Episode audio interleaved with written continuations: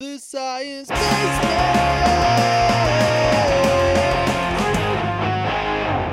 Hello! Welcome to the 14th episode of the Science Basement podcast. Which is also a very special episode. Yes. Why, Stephanie?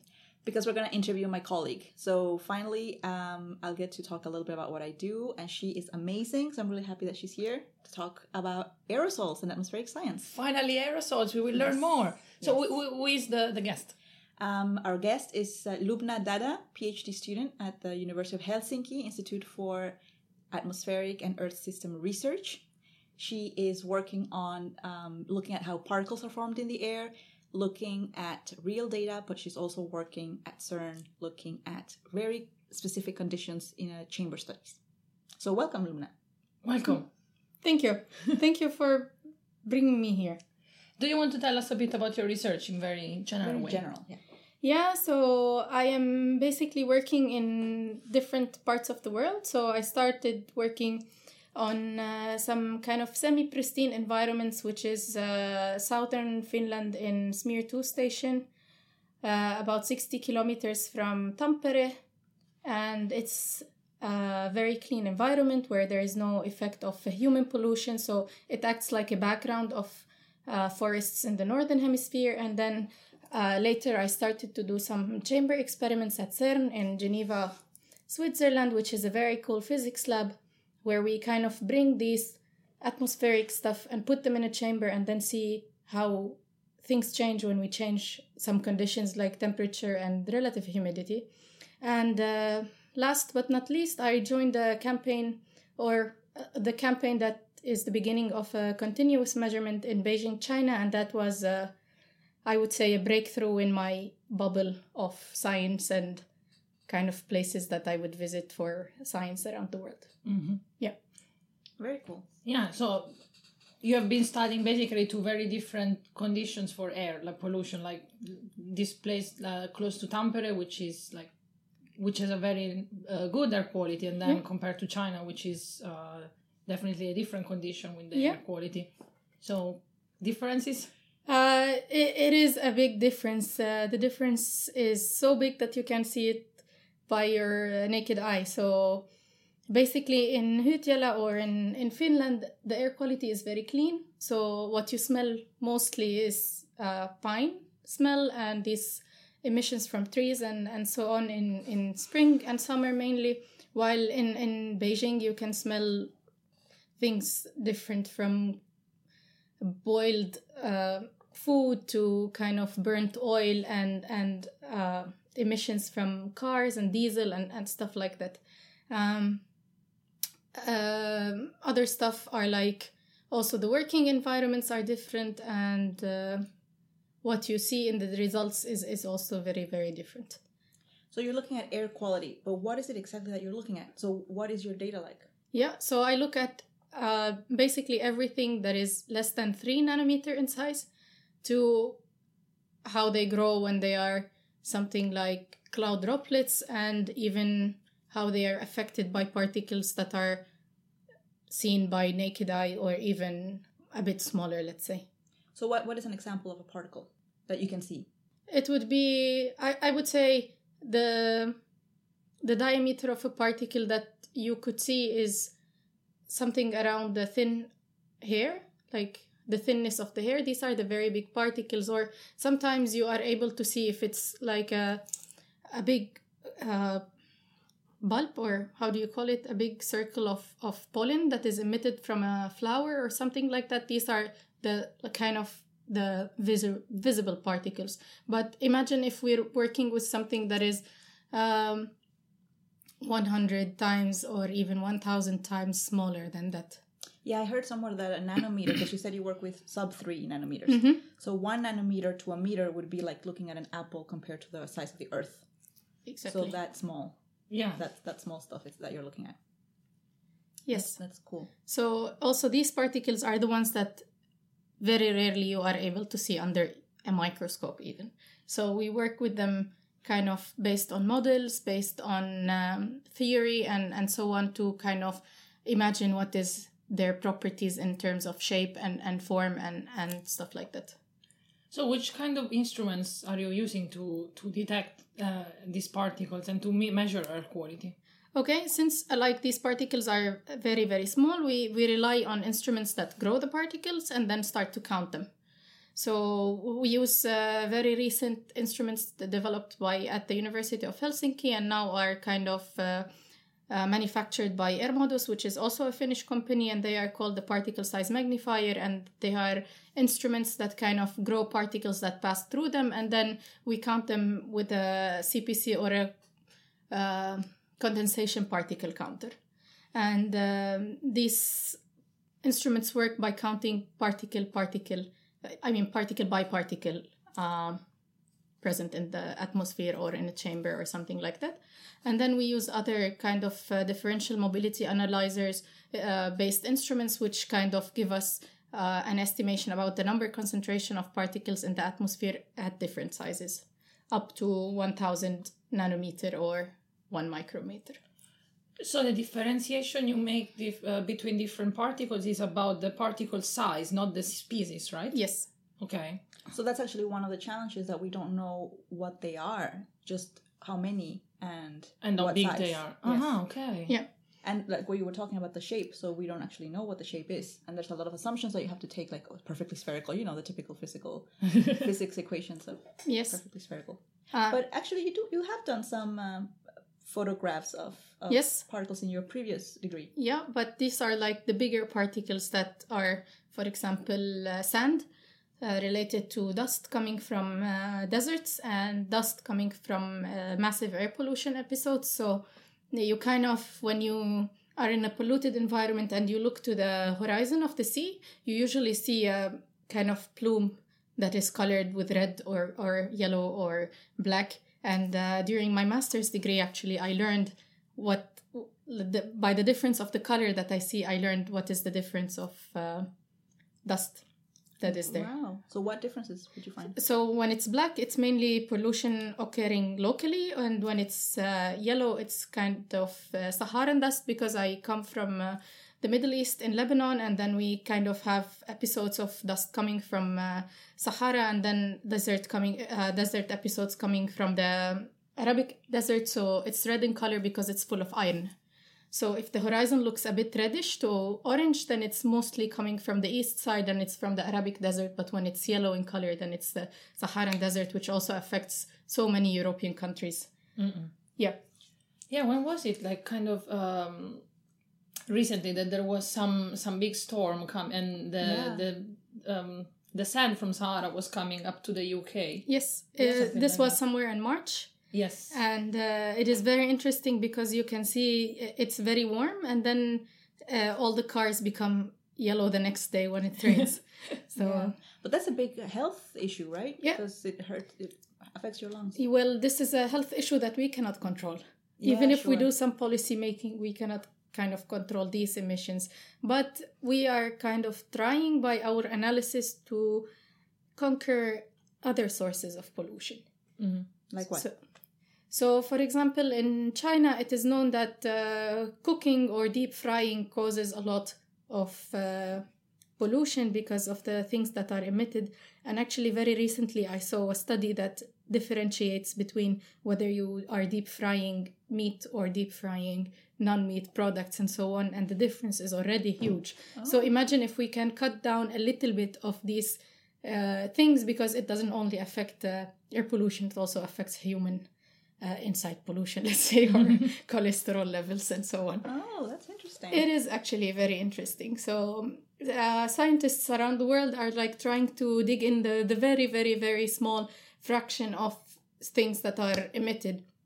And uh, I learned also when I was in Beijing that they have these, uh, uh, how do I call them, like restrictions. Like, for example, during the heating season, which is during winter in general, some construction or major construction is not allowed so that they are able to balance between the emissions due to uh, heating and the emissions due to construction work and so on. So on May, on May, on March 15, you can see a difference already in kind of the pollution levels because on May, March 15 was the day where they turned off the uh, heating and then you started seeing some different trends in the diameters of the pollutants that you see, and you know that these are coming from construction sites or kind of different uh, emissions. Uh, there have been also studies that show that uh, there is differences in work days and weekends.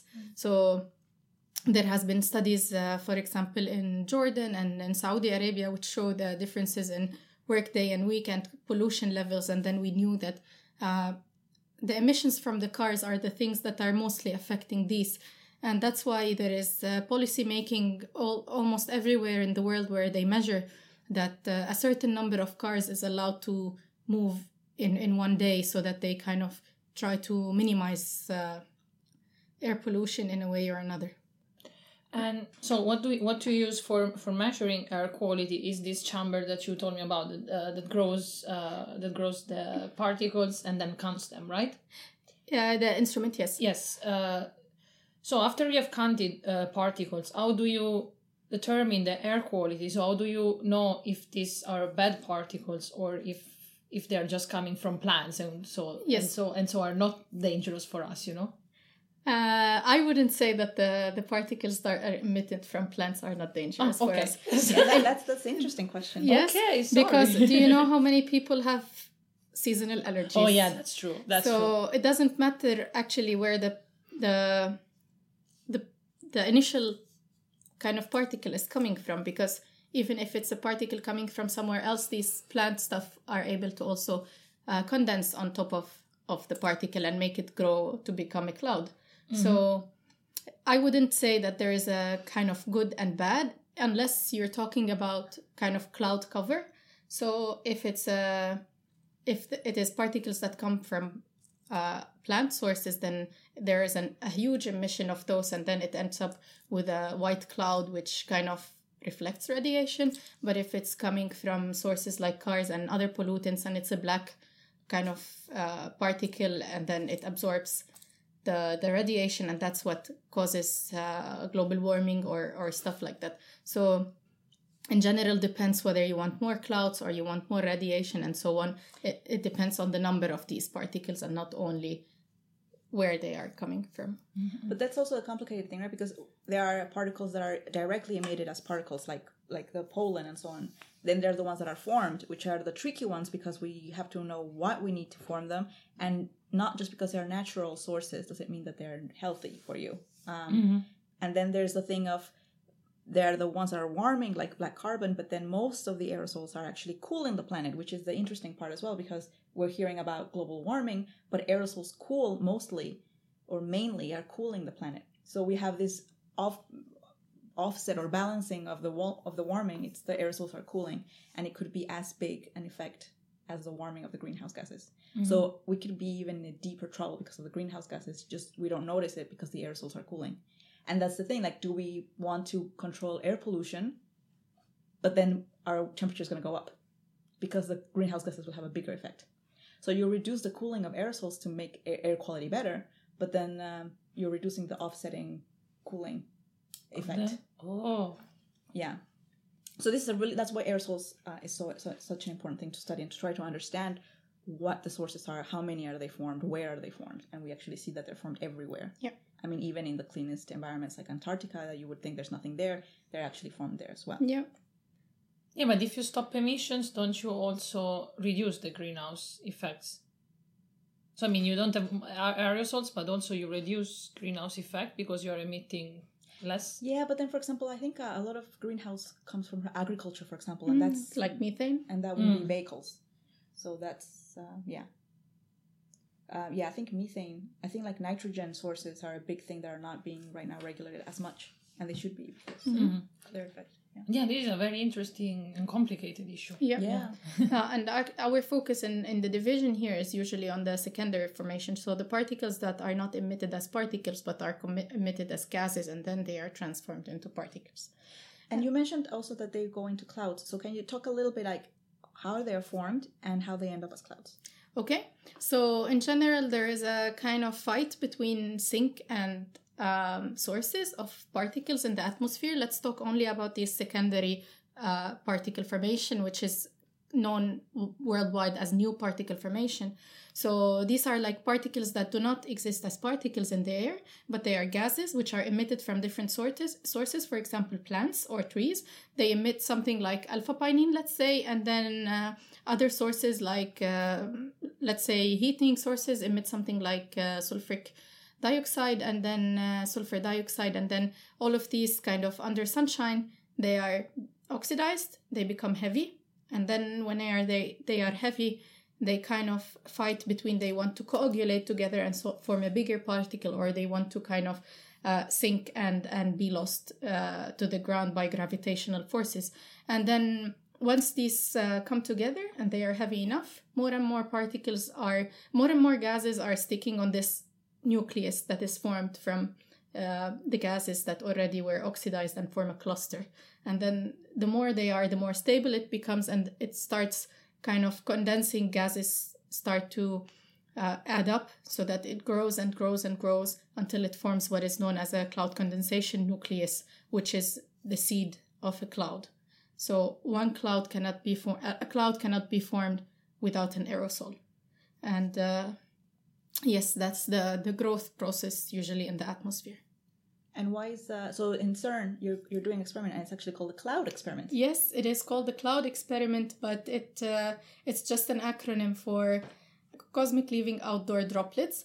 And uh, it is a very, very cool experiment. It's actually a huge chamber, which is 26 uh, meter cubed. And uh, it is round, it is very clean, it is very controlled. Uh, we usually wash it with uh, ultra pure water and increase the temperature to 100 degrees to remove any contaminant in there.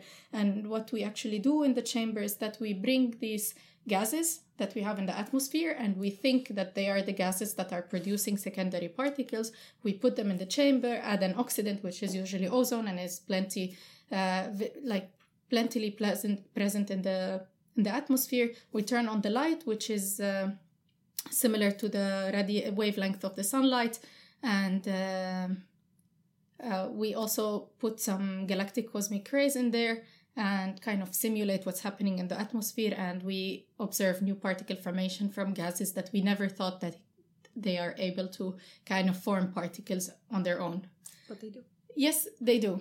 And um, it is interesting that this uh, kind of chamber experiments because you can just bring kind of gases that are in different places around the world and simulate them all in one place. So not at the same time but for example we are able to simulate uh, arctic antarctic polluted areas, non-polluted areas, pristine environments, and we kind of also try to simulate a pre-industrial uh, era and post-industrial, so that we kind of understand the difference and how much uh, has changed. So based on model models from like uh, how much this new particle formation or the secondary particles they are formed. Uh, based on models, we can understand how much clouds there were before the pre-industrial uh, revolution and after it, and kind of understand how many uh, aerosols there was, how many clouds there was, and what was the balance between this aerosol cloud and uh, emissions that uh, Stephanie was just telling you about, and try to understand what caused this kind of climate change or global warming. Wh- which one has been the least polluted uh, environment you've worked uh, on in this in this experiment? Yeah, I actually worked on uh, only pure biogenic. So I would say that these are the particles that are formed uh, least from kind of these pure biogenic gases, and they are the least that grow. So they can grow, but they take much longer time and much longer, much more ga- like much more uh, gas or much more reactants to kind of grow and form. In comparison to, for example, uh, urban places where we put like benzene and, and stuff like that and then it's just very fast and they grow very big and i think these are kind of different in, in a way or another. Benzene is like used in the oil. Uh, uh, the oil and the carb. We yeah. So, yeah. Okay, now you have told us how, how this experiment works, but now I'm stealing one uh, question that has been one of the questions that Stephanie has been asking a lot to our guests uh, lately. Uh, when you're not doing the experiment, so when you're at work here in the in Helsinki, how does your day look like?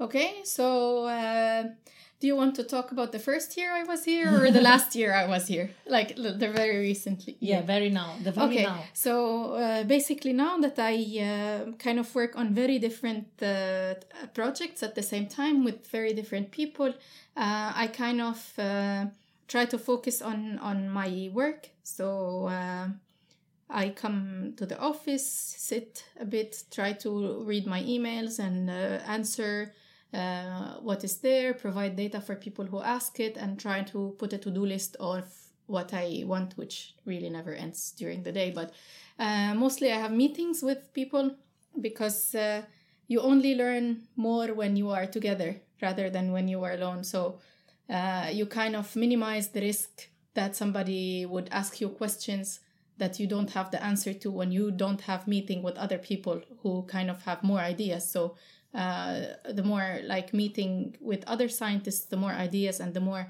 effective at the end is, is your work. So i work uh, mainly with matlab. I do data analysis. I plot uh, the change of these particles in different environments in uh, kind of uh, under different conditions and so on. Uh, yeah. And how does your data? You you you are coding it, and you when you look at it, what's this famous plot that we keep looking at? uh-huh the banana plot Yes. so so our and uh, this is used in conference, science conference. Science It is conferences. The banana plot. yes so our plots uh, i hope i can provide you with one of these plots so that you can add Yeah, it so that- yeah, for we- our uh, audience and uh, it's uh, it looks exactly like a banana so the, the this kind of secondary formation of particles also known as new particle formation when the particles are formed and they start growing it it takes it has a banana shape so when we have a regional regional new particle formation uh, you would see a banana in the plots and we kind of analyze bananas all day so an answer to your question what how does my day look like it's Looks uh, like a banana. I feel, yeah. I'm not a monkey, but anyway. yes. No, and definitely give us um, give us uh, Yeah. a plot so that we can link it in the in the description box. And now I guess it's time to thank you for this first introduction to your work, but now it's time for. Dun-dun-dun-dun-dun. So we're going to play now, and we are going to have five categories. You're going to generate a random letter, and we have to fill the five categories with this uh, letter that you have generated. And we have two minutes to do each round, and we will have three rounds. And the categories for this uh, episode will be number one, stuff floating in the air, like aerosols, Yes. but also a lot of other stuff that is flying in the air. So we, we can have a lot of, we can use a lot of creativity in this one. Number two, places with bad air quality. Number three, sources of air pollution. And now I've learned a lot because of you, so I'm very, I'm, I, I- I think I can contribute a bit. Uh, number four, consequences of climate change. Yeah. And then we have the fun category number five, weird food you have seen when you when you travel for work. Yes. So like when you go for field trips or conferences, you know, we, we have to travel around the world a lot as scientists. So weird food, which is probably well, definitely it's not weird for the people of that The place, locals, but yeah. it's but Yeah. for the locals, but it's it's weird for us. Okay, so Lubna, you can generate a random letter. Just click. And we get H. H, ah, H. I don't think we've had we've had H. Anyway, okay. maybe I don't know. Uh, timer starts in three, two, one. Now. H. Stuff floating in the air. Hummus. what? Um, places with better quality. Helsinki has good air quality, so it's not good. No, no, dang. Another city, Hong Oh, Kong. Hun- Hong Kong. Hungary. Oh, okay, Hong Kong. Is Hong yeah, Kong okay? also Hungary is. And Hungary, there's some Hungary, uh, okay. some um, um, dust storms. Yeah. Oh. Also, yeah. In general, any city is kind of bad air Not that quality. good, yeah. So, but not Helsinki. Sources of air pollution with H. Home home cooking. exactly. Oh, House cooking. House cooking, cool. House vacuuming. Really, vacuuming as Yes. well? Oh, That's why you have these filters at the back of yeah, different filter levels. ah, vacuuming. Consequences of climate change. High temperature. Yes. Yes. That, that, that one's the obvious one, but of course we added this category because there's more than just Well, high temperature. But that's one. but this is one that I said, so I'm Yes, very of proud course, of, of it. uh, weird food. And so we are missing weird food and stuff floating in the air. Helicopters. Is, Well, it, is it written with the with, With the H? H, Yes, yes. yeah, then it's okay. Yay. What halogen, halogen element. Halogens. Halogens. Halogens. Okay, what are? Halogens. yes. Halogens I, are I will ask. I will ask first. First, we Halogens, have. like flo- fluorine, chlorine and fluorine and these kind of which elements. are actually related to my anecdote that will come. Oh, this is good. It's- Okay. they are emitted mainly from hair products, sprays, and so on. Okay. Ah, yes. Okay, now when we miss Weird food. food. weird food. Not hummus. hummus, Hummus is so good. Yes. I love it. Uh, ha, heart, Heart, heart, heart, hearts, Oi. hearts. Yeah. You've seen hearts, Uh, right? that- I've eaten them when I was small. Oh no. Chicken hearts. Oh, my mom would feed them. Yes. Oh, Okay. Yuck. So we we are done, and we, We had had, and we had three, two, one, Yeah. Awesome. We finished it before the time. and we finished it. That's great. So cool. But yeah, this home cooking is a really big problem for indoor air quality. And vacuuming. No, explain me why the vacuuming is is is uh, creating air pollution. Aren't you just sucking. in. sucking stuff? Yeah, but uh, if you don't have a good filter, there the smallest ones can be f- thrown out again. Because you know, you know how the vacuum is throwing out the air in the backside. Yes. kind of like farting. Yeah, but still, but aren't you throwing back anyway only stuff that is already in the air? So I mean, Yes, you're not you- producing secondary. No, you're not. Stuff. But you're resuspending it. So something that would have been already in the carpets, for example, you're bringing it up into the air and you're breathing it in. Because you don't you don't sniff your carpet, right? So what this thing does is that it's throwing it back in the air. Unless you're woofy. yeah, unless you're yeah, my dog Wolfie. What the, what do you know about what do I do? in- What I do in my free Ah, time? sorry. Okay. Normally, people don't sniff their carpets. But this is also also a big thing actually for also um, like uh, one of our colleagues now in the states. He's looking at resuspension from carpets from babies crawling.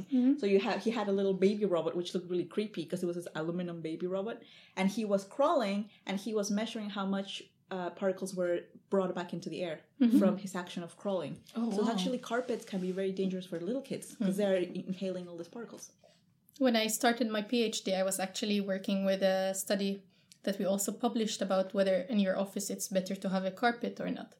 Mm-hmm. So if you don't, ha- if you have a carpet and you don't step on it, then it's it's good for you because it collects all this dust. But if you step on it every day, then you kind of collect all the dust and then resuspend it every time you you step on it. So better not to have a carpet Yeah. at the office. Okay. or have it somewhere that you're not stepping so much on it, like, Like- a decoration carpet, Or on the wall, yes. Or on the wall. That's true. Oh, that's true. They have this uh, like in Finland. It's very common to have these uh, carpets on the wall. Mm-hmm. But it's basically like taking you know this sponge and then it's going whoop, and then whoo, Uh-huh. or uh, chalk chalk Yeah. yeah. chalkboard.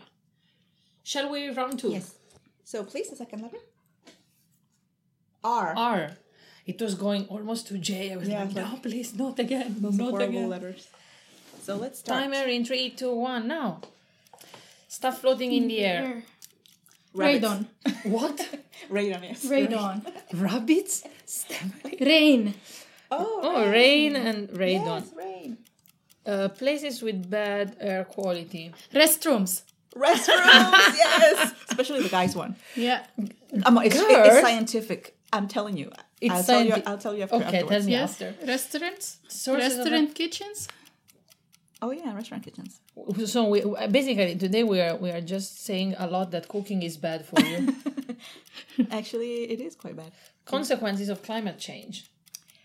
R- rapidly melting glaciers. Mm-hmm. Rapid melting.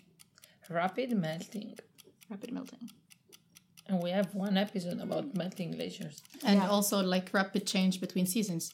Yeah. Yeah. Just rapid. Actually, the, the key thing of climate change is rapid. It's Yeah. the rate Rapid. that things change too quickly. Yeah. Too quickly. Too Yeah. quickly. Weird food, rabbits.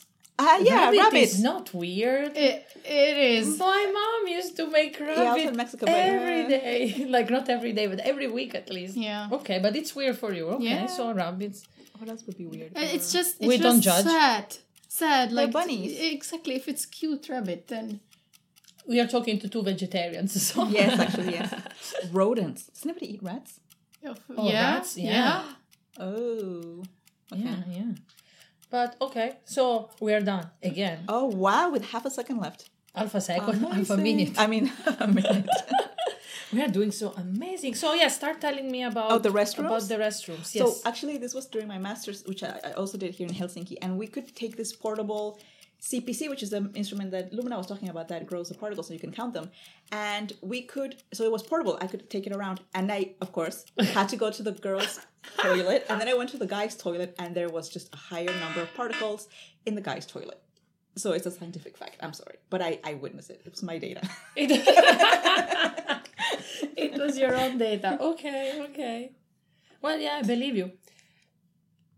We have the last round. last round. We we have finished every both of them, right? Yeah. Yes. This is like super rounds. Yeah, and and I was like, I don't know, this is so the the f- four ones are like super climate related Yeah. things, and it's gonna be very difficult. But mm-hmm. yeah, you, you you're very good.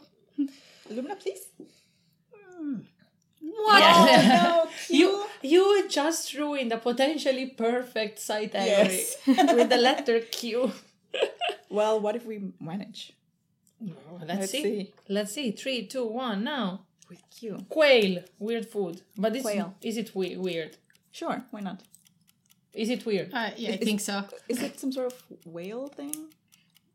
Fish? It's like No. uh, what are snails? oh yeah, yeah, weird. No, That's weird. No, but but they're not with Q. Wait, what? Whale? I don't know. Isn't It quail, sounds like isn't a quail a Q. bird? bird? It sounds isn't like- quail a bird? Oh yeah, yeah. Yeah, no, that's I don't know. meant. I don't know what it is, but we just added there. Just put it there, okay? I don't even know to write it. I think like this. yeah. Yes. Okay. Yes, I'm so good. Stuff floating in the air. Stuff floating in the air.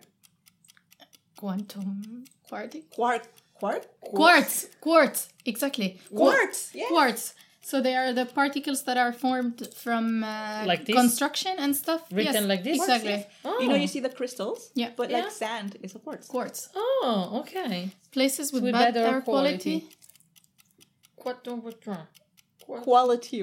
what? What? Qu- I'm, th- I'm thinking about there must be some some city that starts with Q. No, not at the moment. Yes. Places with bio. Qu- Qu- no, I was saying Qatar. I, Qatar. Qatar. because it's a almost a desert area, so there's a lot of kind of floating sand. Qatar. Sources of or, air, air pollution. With mm-hmm. Q. Sources of air pollution. Quail cooking. Only cooking today. The, what we learned from today: don't never cook, never cook. Mm-hmm. Or have really good ventilation. yeah. Consequences of climate change. With Q. Wow. Quality. Quality Ah, yeah. of the air. Quality. Quality reduction. Yeah, quality. Also in the amount of species in the world Yeah. and quality of. Yeah. a of Quality stuff. decrease in everything. Worsen, yeah. Well, actually, there are some some places are are it's good for them, but but overall, quality and and oh no we only have the source we only have the sources of air pollution Unless you want to quail cook. Uh, quail cooking. oh yeah she said quail cooking yeah, that's true. So we finished. Hey, we managed.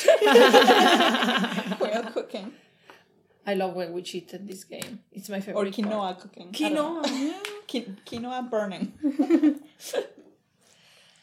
so yeah th- that, that was very very very interesting. suc- and successful we succeeded awesome um no i wonder yeah uh, can you can you comment a bit more about these quartz Um, they are m- mainly particles formed from uh, silicon oxide. So I can also send you a picture of the particles that I took during my masters, which are uh, some of them like that come from the sand. You can see it like from either desert.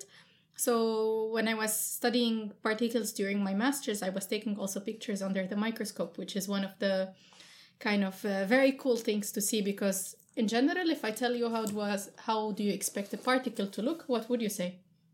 How, Uh, what do you expect? a particle like How do you expect the shape of it? round or Y- You Or will like be surprised when you see the pictures. okay or like probably something like flat on one side but In, but, in general, but a, a dif- like a vari- variable shape but flat or, or super round i don't know uh, one of these you two. will you will be very surprised. Yeah. But uh, quartz are like the silicates that are coming from, uh, for example, construction or uh, sand and so on, and they are um, they are glass-like, as Stephanie said. They are glass-like particles. So you will see the pictures, and I would say you would be amazed because it's really unexpected. Okay, and then can we put them also in the, Yeah, in the go ahead, description yes. box? Yes. Okay. Yeah, so you can take a look at tiny little particles. It's gonna be very interesting. Yes, and then and I'm so waiting for the banana. oh yeah, the banana. yeah. So now we go on to the anecdote yes. Which and is- let's thank thank our guest for the for, for now. for the interview, but we're not done yet. Yeah, but no, thank no, you, no. Lubna, for all explaining all this work that you're doing. It's it's really it's really nice that you can. I mean, the the application of of the research that you're doing and how it's it's taking into consideration a lot of areas, but also it's really applicable to society. So it's, Yeah. it's really nice. yeah, yeah.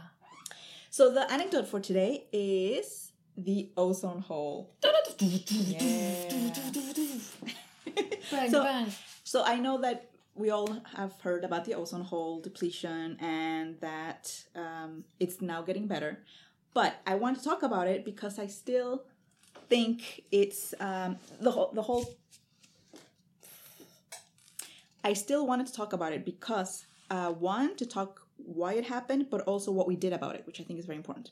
So the ozone depletion, we have ozone in the atmosphere, like Lubna said, and specifically around the stratosphere is where we have observed that there was a depletion. So we have this hole near the uh, around Antarctica, and it was caused by the CFCs, so these chlorofluorocarbons, which are mostly uh, used in refrigerants, for example.